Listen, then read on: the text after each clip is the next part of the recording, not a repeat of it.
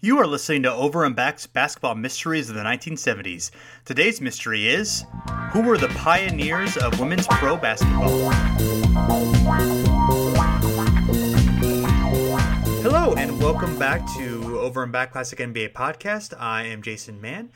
And my special guest today, she is the author of Mad Seasons, the story of the first women's professional basketball league. Uh, Karra Porter, welcome to the show. Oh, thanks for having me. So, uh, what made you uh, become interested in the story of the WBL and, and made you want to write a book about uh, about the league? Well, I, I ran across a, a, piece of memorabilia. I, th- I think it was a media guide, and uh, was just kind of leafing through it, and I was seeing some names I recognized, like Nancy Lieberman, and and I was saying, what is I had never heard of this women's professional basketball league, and um, and I thought, I wonder why I've never heard of that. Of course, frankly, even the NBA wasn't usually broadcast a lot in Kansas where I was growing up, but still. And so when I tried to do some research on it on the internet, I still couldn't find anything on it. So I kind of started going from there and just thought somebody needs to write about this and it it went from being an article to being a book.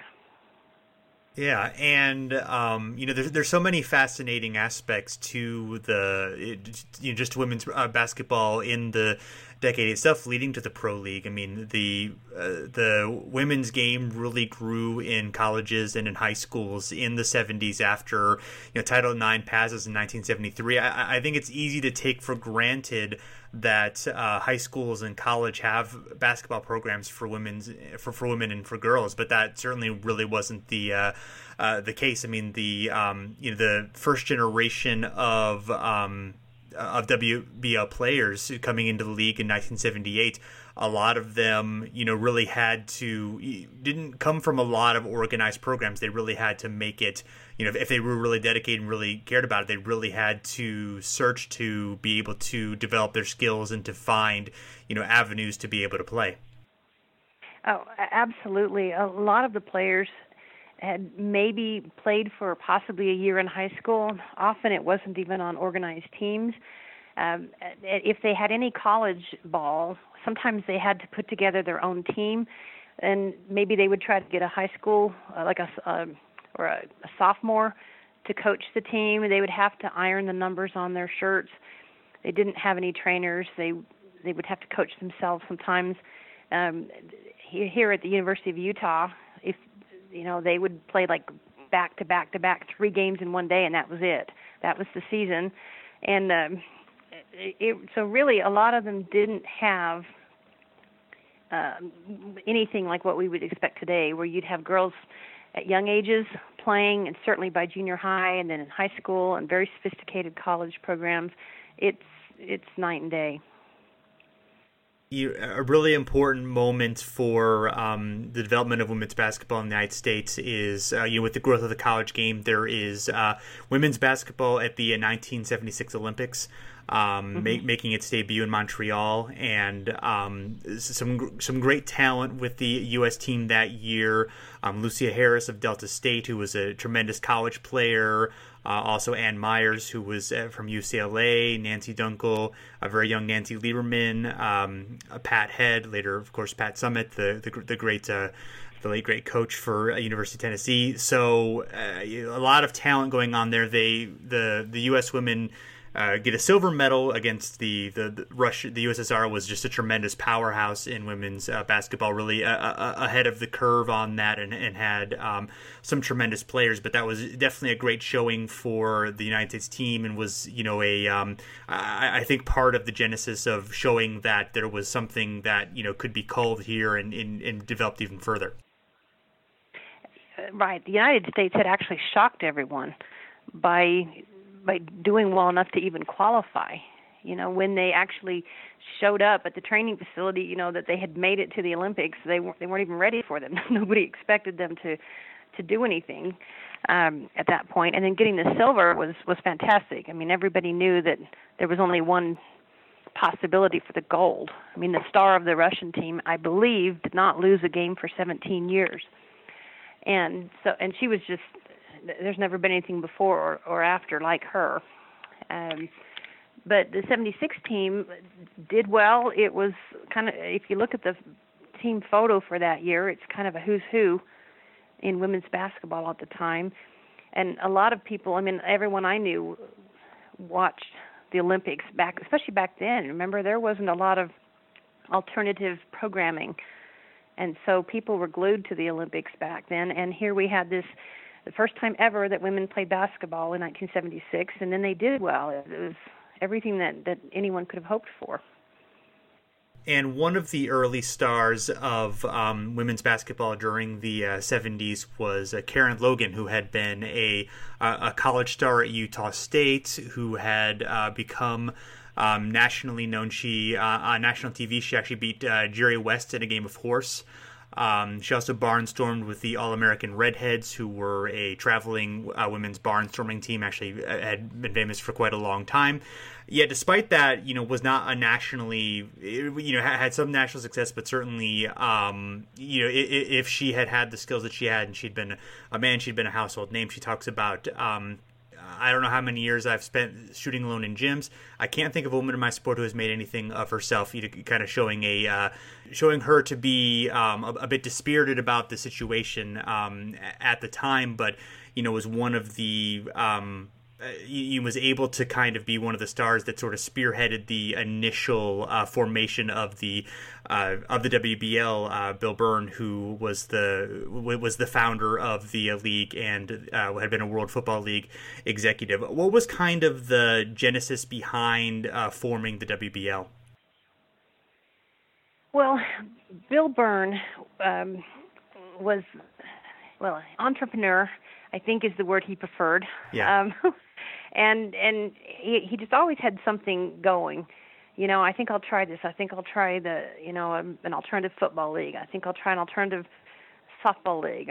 And um and he was aware of karen logan. And and a lot of people were actually at the time. She she was really pretty well known. I mean she, her her um horse game against jerry west you know was supposed to be reminiscent of the billie jean king bobby riggs game that had had an enormous audience, including my family, and and it had been a big deal. And she had actually been profiled in, in Sports Illustrated, who just said great things about her. James Michener, who of course is a famous author, he actually did a piece on Karen Logan um, for a magazine, and said, and had all of these fantastic things to say about her. She she was just tremendous. And of course, Bill Byrne would have to reach out to Karen Logan. Anyone would have to, if he wanted to form a league. Um, there had been an attempt a, a little earlier, like a year earlier, in 1977. It didn't go anywhere. So Bill Byrne thought, you know what? I'm going to try this. He he figured with Title IX, a lot of girls were going to be playing, and he was right about that. You know, the numbers were were skyrocketing, and so he thought, you know what, women's basketball, this may be the ground floor. So he, even though most of his friends thought he was nuts, he he went for it. And so the league formed with uh, eight franchises, uh, cost fifty thousand dollars per team. Um, debuted in 1978, 1979. The Iowa Cornets, the New Jersey Gems, Milwaukee Does, Chicago Hustle, Minnesota Fillies, Dayton Rockettes, New York Stars, and Houston Angels. Um, mm-hmm. you know, one early issue is that some of the top players of the time, Lucia Harris, Ann Meyers, and uh, and, and Carol Blazejowski, they opted not to join the league. the The 1980 Olympics were looming, and a lot of the players wanted to keep their amateur status for that. Of course, eventually the, the United States boycotted those Olympics, but that wouldn't have been known at the time. Um, mm-hmm and it's sort of evident early on that the league sort of lacks organization and that the owners lack money, but the uh, the, the, league did begin with all the uh, teams uh, in, intact with the, from the beginning to the end of the season, which would certainly be an accomplishment for the league in the in future seasons. Uh, and a, you know, a couple of the really the top players for the first season were Rita Easterling, who was MVP, um, played for Chicago, and uh, Molly Bolin of the uh, Iowa Cornets, who was Machine Gun Molly, known for her amazing uh, scoring outbursts. Um, what were um, some of the things that stood out about those two or anybody else in the first season? Um, well, they the they were lucky, I think, to get through the first season. They kind of had to scramble a little bit with one of the franchises, but really that first season, I, I think, was a relative success. I mean, they did get some grief for the names of some of the teams that, like you just read off, the Does. Of course, that was supposed to be a play on the Bucks. You know, they were in Milwaukee, and the Houston Angels and the Hustle, and and some women were kind of offended by the names because they would say, "Well, that the what are you doing? Those are why are you giving these feminine names to the team?" But and they had trouble selling tickets to women, interestingly, during that period. But the first season itself was was was really a pretty good one. I mean, Rita Easterling, who was very fast, uh, just kind of a little buzz around the court, and she's someone who could score. You know, she could do 21 assists in a game uh, no problem. She was she was very respected. She got beat up a lot. The other teams would kind of they knew who to focus on sometimes. Um, and Molly Bolin, Machine Gun Molly, uh, the Washington Post gave her that name because she would shoot early and often, and and she had uncanny um, accuracy. It was amazing. Um, she she could just shoot from anywhere. Yeah, there, there's a great highlight reel on YouTube. One of the very, very few footages, uh, uh, things of footage of the WBL of one of her, you know, great scoring games that I recommend anyone listen to this check out because it's really impressive to see. Um, you know, her, her, you, you just had a, a, great form and you know clearly was a great shooter and you know and, and a great scorer and, and, a pretty exciting player um, in the league. She was co MVP in the second season of the league with 32.8 points per game so obviously quite a um, quite a gunner. And, and, you know it seemed like the quality of play was pretty strong um, really throughout but the shooting percentages were pretty similar to um, what was happening in the NBA you know you, you, you might expect with you know, um, organized women's basketball on a large scale being still fairly new, there would be it would take a while to develop talent, and, and that certainly would be the case in, in some respects. But uh, you know, certainly there there was some great talent there, and, and some great. It seems like there was some great play in the league, um, especially in the first season. Uh, um, eh, did you have access to any footage of the league when you were writing the book? Is have you been able to see you know very much? I do. I have I have several games. I uh, my research was pretty extensive, and so I got film from WGN, and I got um, home video. I, I, even still, I probably only have maybe a dozen games. I mean, I do have some of the key games. Interestingly, I have I just lucked out and got some of the more controversial games. Um, for example, the one where the Chicago coach attacked the, the referee, and the fans mobbed, uh, you know, then rushed out onto the court. I ended up with that game. I ended up with the very last game, you know, the championship game. Um, so I've got some, I've got some good ones, and I have some of of Molly, and it is a sight to see. And, and of course, if, if if you've read the book, then you know how her career was turned against her she really seemed to pay a price for the just and and, and uh, all the players. I mean, dealt with all these you know this terrible travel uh, accommodations in a lot of cases, and um, you know late late payments and just you know suffering a lot of uh, difficulties in, in, just you know being a professional athlete and all the travel and just the lack of money that was there and then yeah she really you you really detail her life her you know the, her time very well and, and talking about the her career being used against her in that uh, divorce case unfortunately and kind of how it tore her family apart and how um, you know the the justice system in used in a very sexist way uh, against her being you know more the of the having the more traditional you know career at the time being away and and the way that was used against her to you know to um to to take the custody away from her you know was was very unfortunate. It, it was very interesting and it turned out to be a hugely important case in in Iowa but just and I, and I have the the trial transcript of that, I was able to get a hold of Molly's lawyer, who, with Molly's permission, gave me her the entire court file, and uh, and it was just fascinating because the exhibits were things like the their their uh, media guides, etc. And here's the lawyer. This is a year after the you know it's all over. Here's the lawyer cross-examining her about her road games. And if it had been an NBA player who had road games, nobody would even have thought anything. And here they that they were using that to take custody from her that she'd had to go to road games in her job. Uh, it was it was really interesting, and and she did ultimately, you know, prevail in that, but it it was a pretty painful experience. Yeah, absolutely. Um, uh, so one thing that you uh, do a really good job detailing in the book, and it's a it's such a great book and such great research obviously went into it. But one thing is the the sexism in the media coverage of the time of just uh, you know you detail so many examples of articles of you know there's sporting news column where are you uneasy with women's sports? I am. There's this um, the whole idea of controversy over you know male reporters being in the women's locker room and the the difficulties involved in that and just the the writing columns being written about you know men the, the male columnists writing about like oh you know being titillated by the idea of going into women's locker room and just just the really really gross um, types of things being written about the league, and, and not not just the you know lack of seriousness that it's being taken. I mean that's offensive enough, but just the just the idea of that you know the, the, these women are just here to be looked at and, and offer nothing else. Just that that attitude that was so prevalent in that coverage is really um, it, it, probably shouldn't have shocked me but it definitely just the i guess the blatant um, nature of it really did kind of shock me.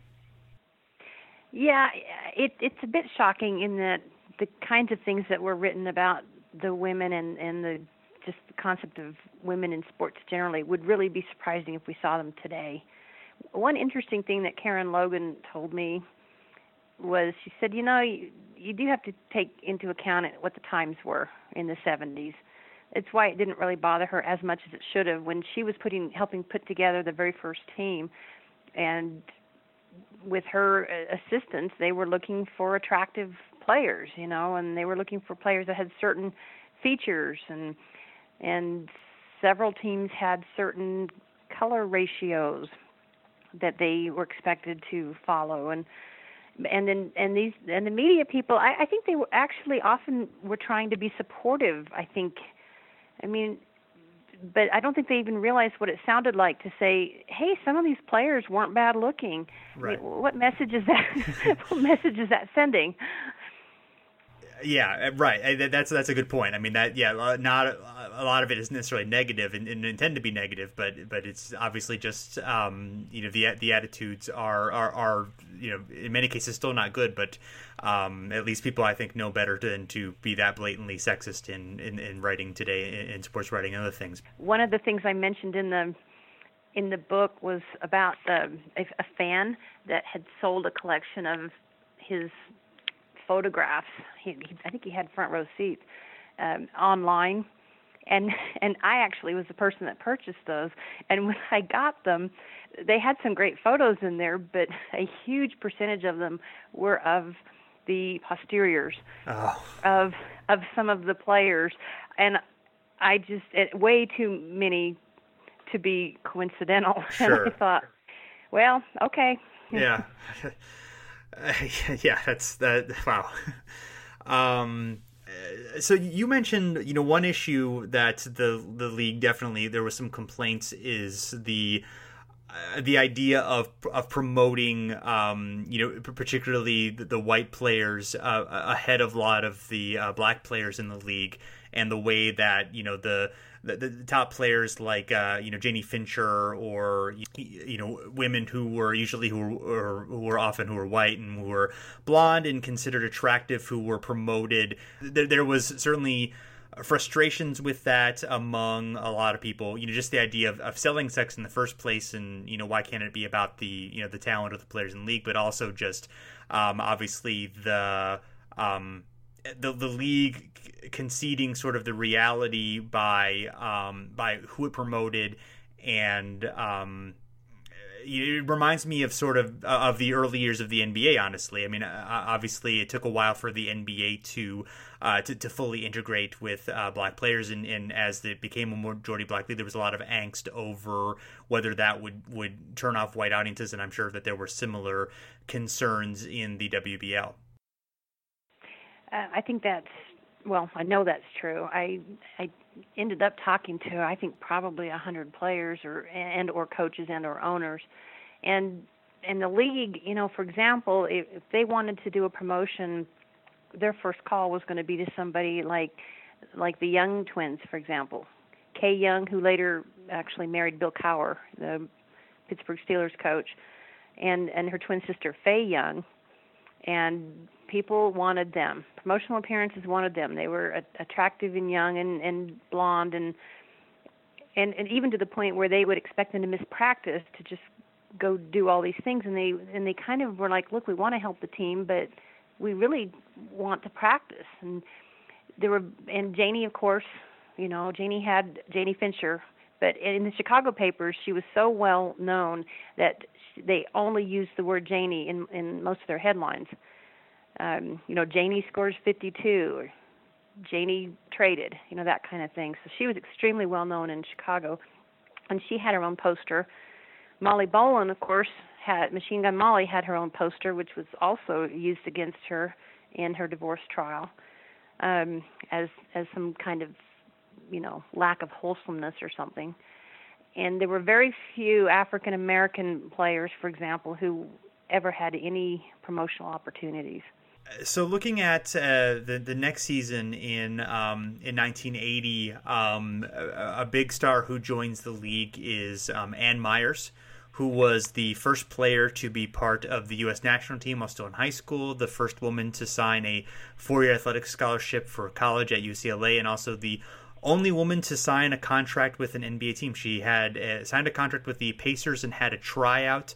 Um, in 1979, it was uh, really a subject of, of course, a lot of interest in, in the um, uh, uh, unusual uh, um, event for her trying out for the team. And it was definitely something I, I, read her book as well, and it definitely seemed like a situation where she legitimately thought that she had a chance to make the team, but it turned out to, you know, she was cut on the third day, and she felt sort of that she didn't necessarily get a you know fully legitimate shot at uh, making the team. And there was definitely a lot of criticism from a lot of people of course you know within the NBA itself and you know even within the WBL which had you know was still in its infancy. And a lot of a lot of the players felt that you know this was detracting from what they were doing in the WBL it was extremely controversial. And it was i guess it was one time that the men's sport and the women's sport kind of seemed to agree um, because they were they were all freaking out about it. Um, one thing that Ann Meyers told me was basically who who wouldn't? If you're given that shot and and there was some guaranteed money with it who wouldn't do it? And and I actually when I spoke with a lot of the WBL players when I was researching the book a lot of them said you know they probably would feel different now than they did at the time. But at the time there was a very clear split. A, number of them thought, "What's this thing about women's basketball that that you're choosing the NBA? You know, what are you you're betraying your gender, et cetera." And then there were others who were like, "You know, she's going to make more money doing that." And um, it, it was extremely controversial, and of course, people were were all, "Oh, it's a publicity stunt." It's you know, it was but it certainly got a lot of coverage. And then when she got cut and she was going to move into the WBL, she already had built-in publicity. yeah, and, and, of course she'd been, you know, a fairly big, you know, had, gotten a lot of attention at, you know, UCLA, of course, which had eh, famously had a great men's program, and and, and certainly would have been one of the more high-profile women's programs at the, at the time. Uh, also mm-hmm. had a mm-hmm. national Seven Up commercial with Magic Johnson, and had done some. Um, national TV appearances with ABC Superstars as well, where a, a lot of um, women athletes at the time were were able to be featured. You know that necessarily didn't have the most large prominent sports, but that was sort of a platform for um, athletes of all different types of uh, sports to be able to you know um, showcase themselves, and that was uh, you know Im- important for uh, her fame and for helping um, get some attention for the league as well. It was. I mean, I think anybody with a passing knowledge of sports, I think, knew who Ann Meyers was, even if they didn't watch uh, basketball. And if they watched basketball after she got on there, they would have seen two things.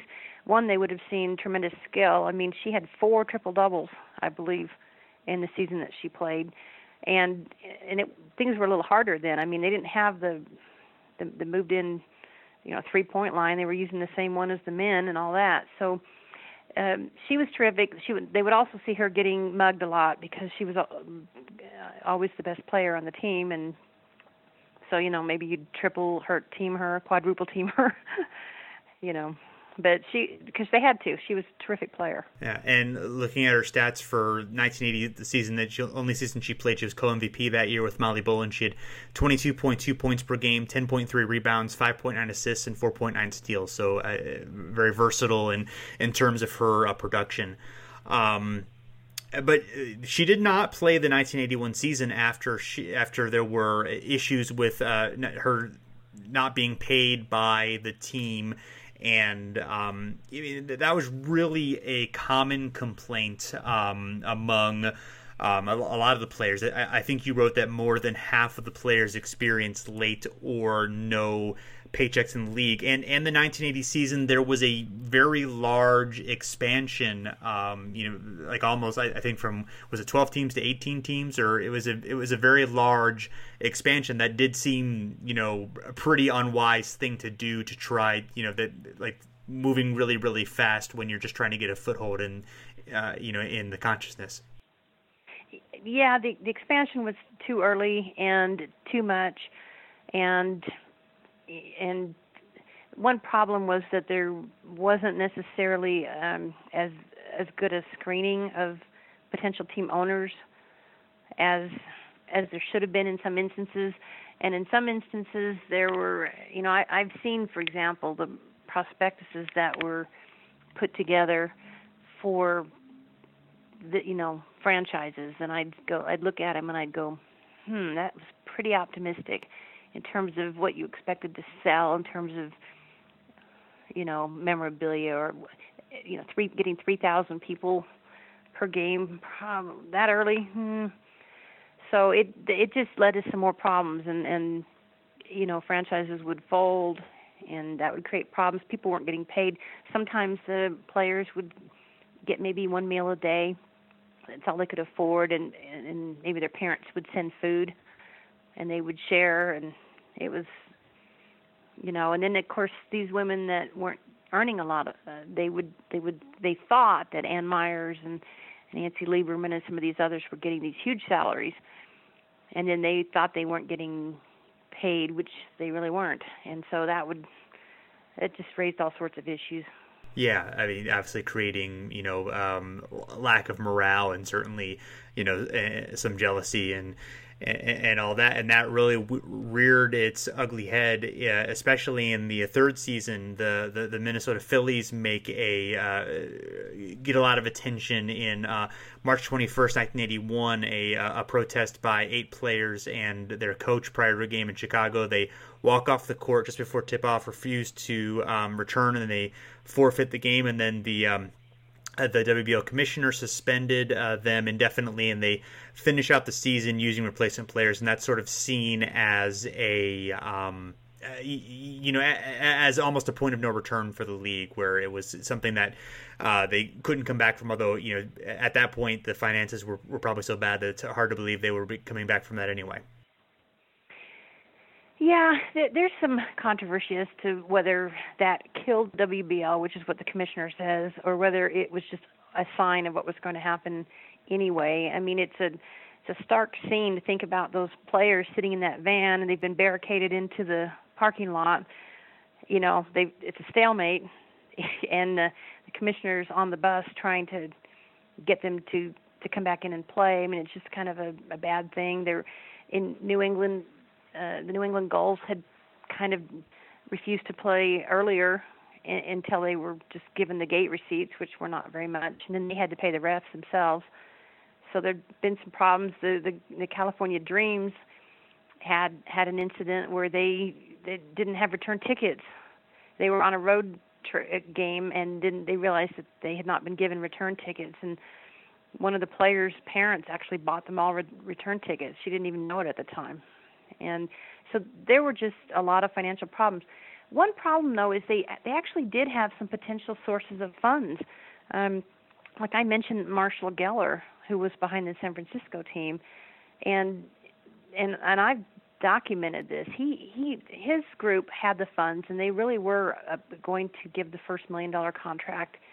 You know, the instant the 1980 Olympics, they were going to fly there to Russia, and as soon as it was over, and and the women didn't have to have their amateur status anymore, he was going to present a million dollar check, and they had the funds. I mean, I've seen the documentation. So they had some, but they just couldn't. I mean, the Olympics are canceled um, and even Nancy Lieberman, who was the most amazing thing ever, um, e- even she couldn't save a league, a league in that kind of situation. Yeah. What what made her such an outstanding all around player? You know, maybe it's because of the you know the street ball or whatever she played. But one thing that was remarkable. I mean, I read literally hundreds, if not thousands, of media accounts um, I read letters to the league. I read everything, and and it was just a different world when they were talking about Nancy Lieberman. You'd have some sports writer who either had said really kind of rude things about the league or would refuse to go to a game. Sometimes they would just put in the column, "I will not go to a women's game," and they would just write that in there. And all of a sudden, when they had a chance to see Nancy Lieberman play, it was amazing. It was like, holy cow, that woman could play, and and it was, she was, I mean, I have a theory that I don't know if it's right or not, but one thing that Nancy Lieberman did was, and I'm quoting someone now, but she played like a man, is, is at least what they were saying about her at the time.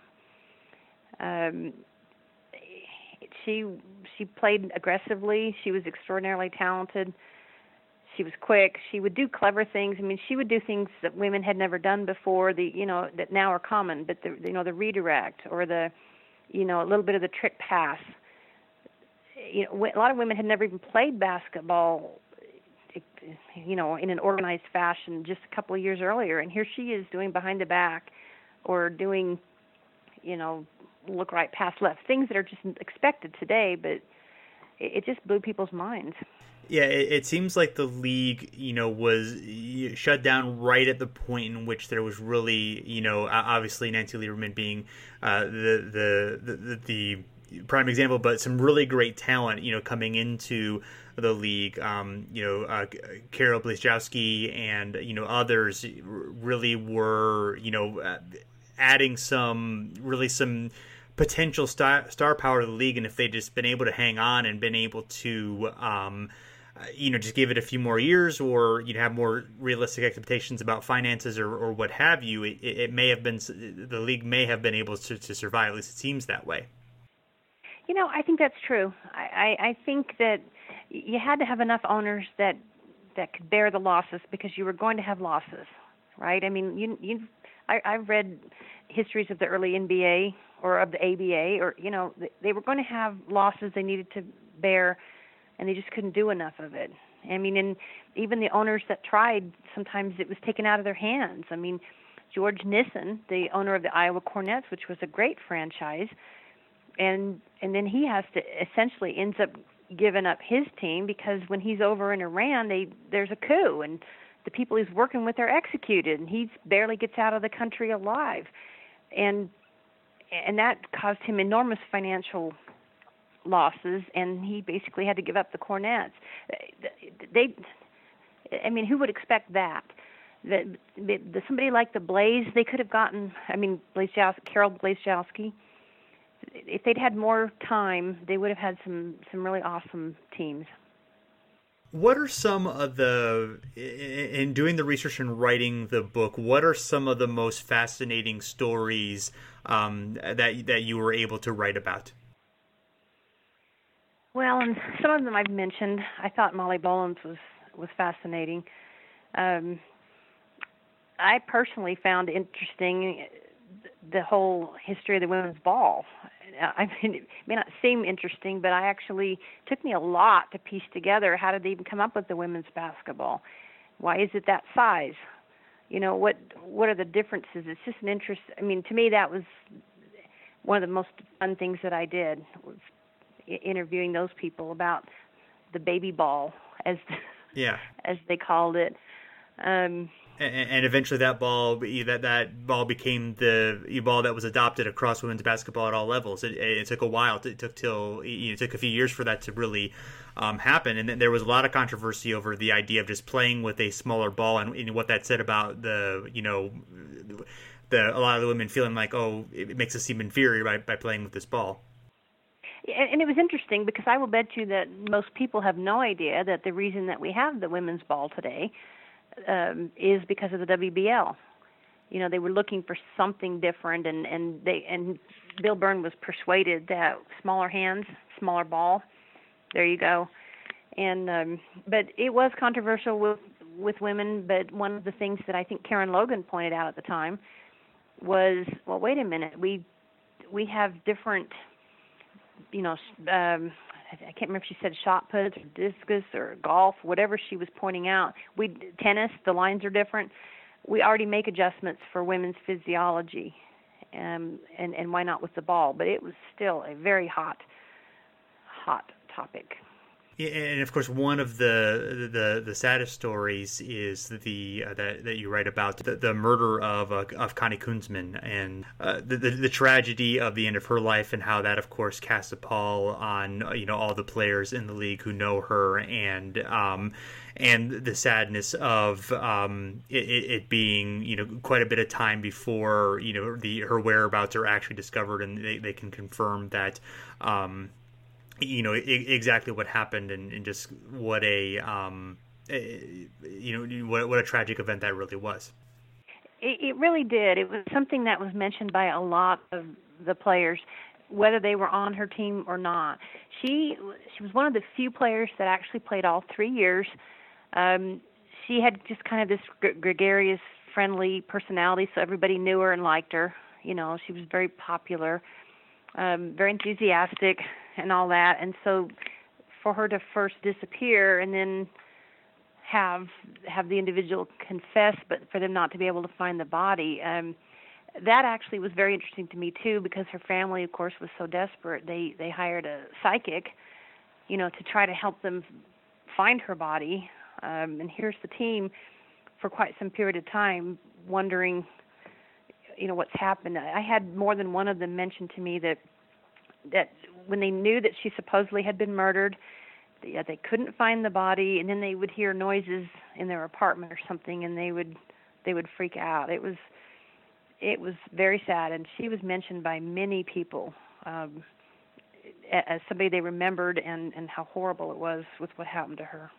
A, couple of the interesting anecdotes that you write about that are um, um, uh, that that I think are interesting is one is. Uh, Nancy Welling being traded uh, 30 minutes before a game from the um, for, from Iowa to Minnesota. How that uh, just uh, that's a, just one of those great um, you know, you know pr- probably only in the usually when we talk about the ABA we say the, that's only in the ABA, but in this case only in the uh, WBL. But that's that's a great um, you know it can only happen then kind of thing.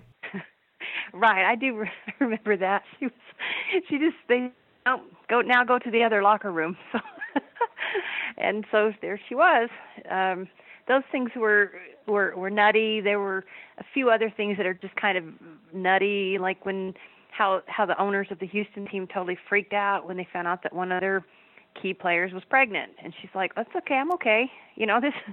It's and and they were like, uh, and they made her sign this this big long statement that she wouldn't hold them responsible for anything, and, and then they still wouldn't play her because they just couldn't couldn't figure out what to do with the play uh, with the pregnant player, and there there were some funny some funny stories like that. Yeah, there's a New Jersey player um, who, um, when they didn't have the money for her, she went up to the um, to the ticket booth and uh, and and got her three hundred dollars uh, that way.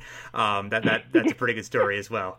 Yeah, she just stood there with her palm out and just took the the money from the people. And then there was another where there was a preseason game, and the the team from New Orleans refused to come, and so they they the um uh the the, the home team just I believe they just called the the New England players I think it, no the New Jersey players down. And they just had them I don't know how they got them but they just had them put on some other kind of uniforms. Probably I'm guessing home or away I can't remember now. Anyway and they would just introduce them as if they were really the players from the New yes, Orleans Pride. yes. you know so here's this this you know very short Caucasian woman being introduced as a very large African American woman, and it was pretty funny. Yeah. Uh, so, uh, what do you see as the WBL's ultimate legacy?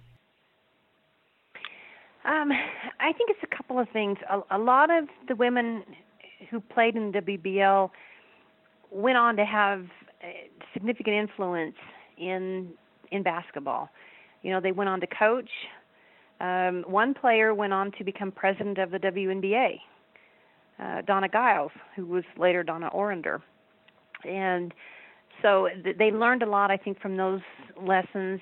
Interestingly, I have been called by um, owners uh, or potential investors in the WNBA uh, just to kind of sort of pick my brain a little bit about maybe what some of the other owners would have done differently now you know and and like there's the debate. Do you go with the small venue that maybe seems less big time or do you go with the the glamorous venue you know? So i've actually had calls from from those types of individuals and there are people who of course still remember uh the game. And more important but a few years ago i started uh hearing from people whose parents whose mothers played in the WBL, and and they are so proud of that. You know, they some football players, basketball players.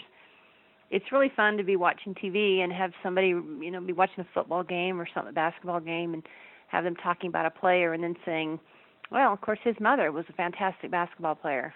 You know, I mean, this is the first generation we're getting that and that's obviously you know uh, it's really great that there are you know quite a few of the W BL players were able to have you know uh, important roles in the WNBA and, and and how that was able to to spread that legacy. Maybe, maybe even if the the exploits of the WBL itself aren't really that well known, just the fact that you know it was able to at least accomplish that, even if you know it, it didn't work out very well as a pro league. Um, you know that that's certainly something that um, is, quite uh, obviously a, a positive influence. I think so. They learned the people learned a lot. I mean, a lot of the people involved with that league may went on to even coaching in men's leagues and things like that, and they they did learn things like what rules maybe should be adapted for the women's game, or uh, you know, they just they just learned a lot. And of course, the ball is a lasting legacy, and you know, I I think it it it may not have lasted very long, but it um, I think it did have an impact, and I think it it made things better for women's basketball. One thing I forgot to ask about, but I'll have to ask about before we go. Um, the uh, the California Dreams players being sent to charm school. Could you uh, tell that story? Oh yes, they were sent to the the charm school. I think it was called John Robert Power School of Charm, and they learned how to set a table, and they learned how to walk with the appropriate posture and balance, and they learned how to put makeup on and they were the owner was roundly criticized by that. It was a blistering cartoon in Ms. Magazine, for example. And you know, the owner says, "Hey, I was just trying to give them a little bit of training, uh, like you get a right now. Olympic athletes actually get media training, you know, to to learn how to interact." He says, "I was just trying to do some of that, but uh, he he gets a lot of grief for yes. that. Yeah. Well, it's definitely something that's you know straight out of League of Their Own. You know, um, so it just reminded me of that very much. Um, but that's just uh, obviously another illustration of just the attitudes of the uh, time and um, just uh, just kind of the, the ridiculous things that uh, you know these athletes uh, had to go through to um, you know, to be pioneers and just the you know the sacrifices they, they were able to make to um, you know really help uh, develop the game and to you know pass it on to the next generation. Yeah, yeah, it wouldn't happen today, I don't think. Yeah, I don't think so either. So, uh, is there anything else you'd like to bring up before we go? No, I just I just really appreciate the you know the opportunity to talk about the WBL. It it doesn't get its due, um, and so this this I've appreciated this opportunity. Well, you're very welcome, and thank you so much for being on the uh, program. And um, uh, for listeners, definitely highly recommend uh, checking out uh, Mad Seasons, the story of the first women's professional basketball league. And uh, and Karra, thank you again so much for your time. Uh, th- and everyone, of course, thanks for uh, checking us out. You can find us um, on uh, iTunes or Stitcher or wherever you uh, listen to your podcast. You can also find us on Twitter and Facebook at Over and Back NBA. So thanks again for listening, and we're back again soon.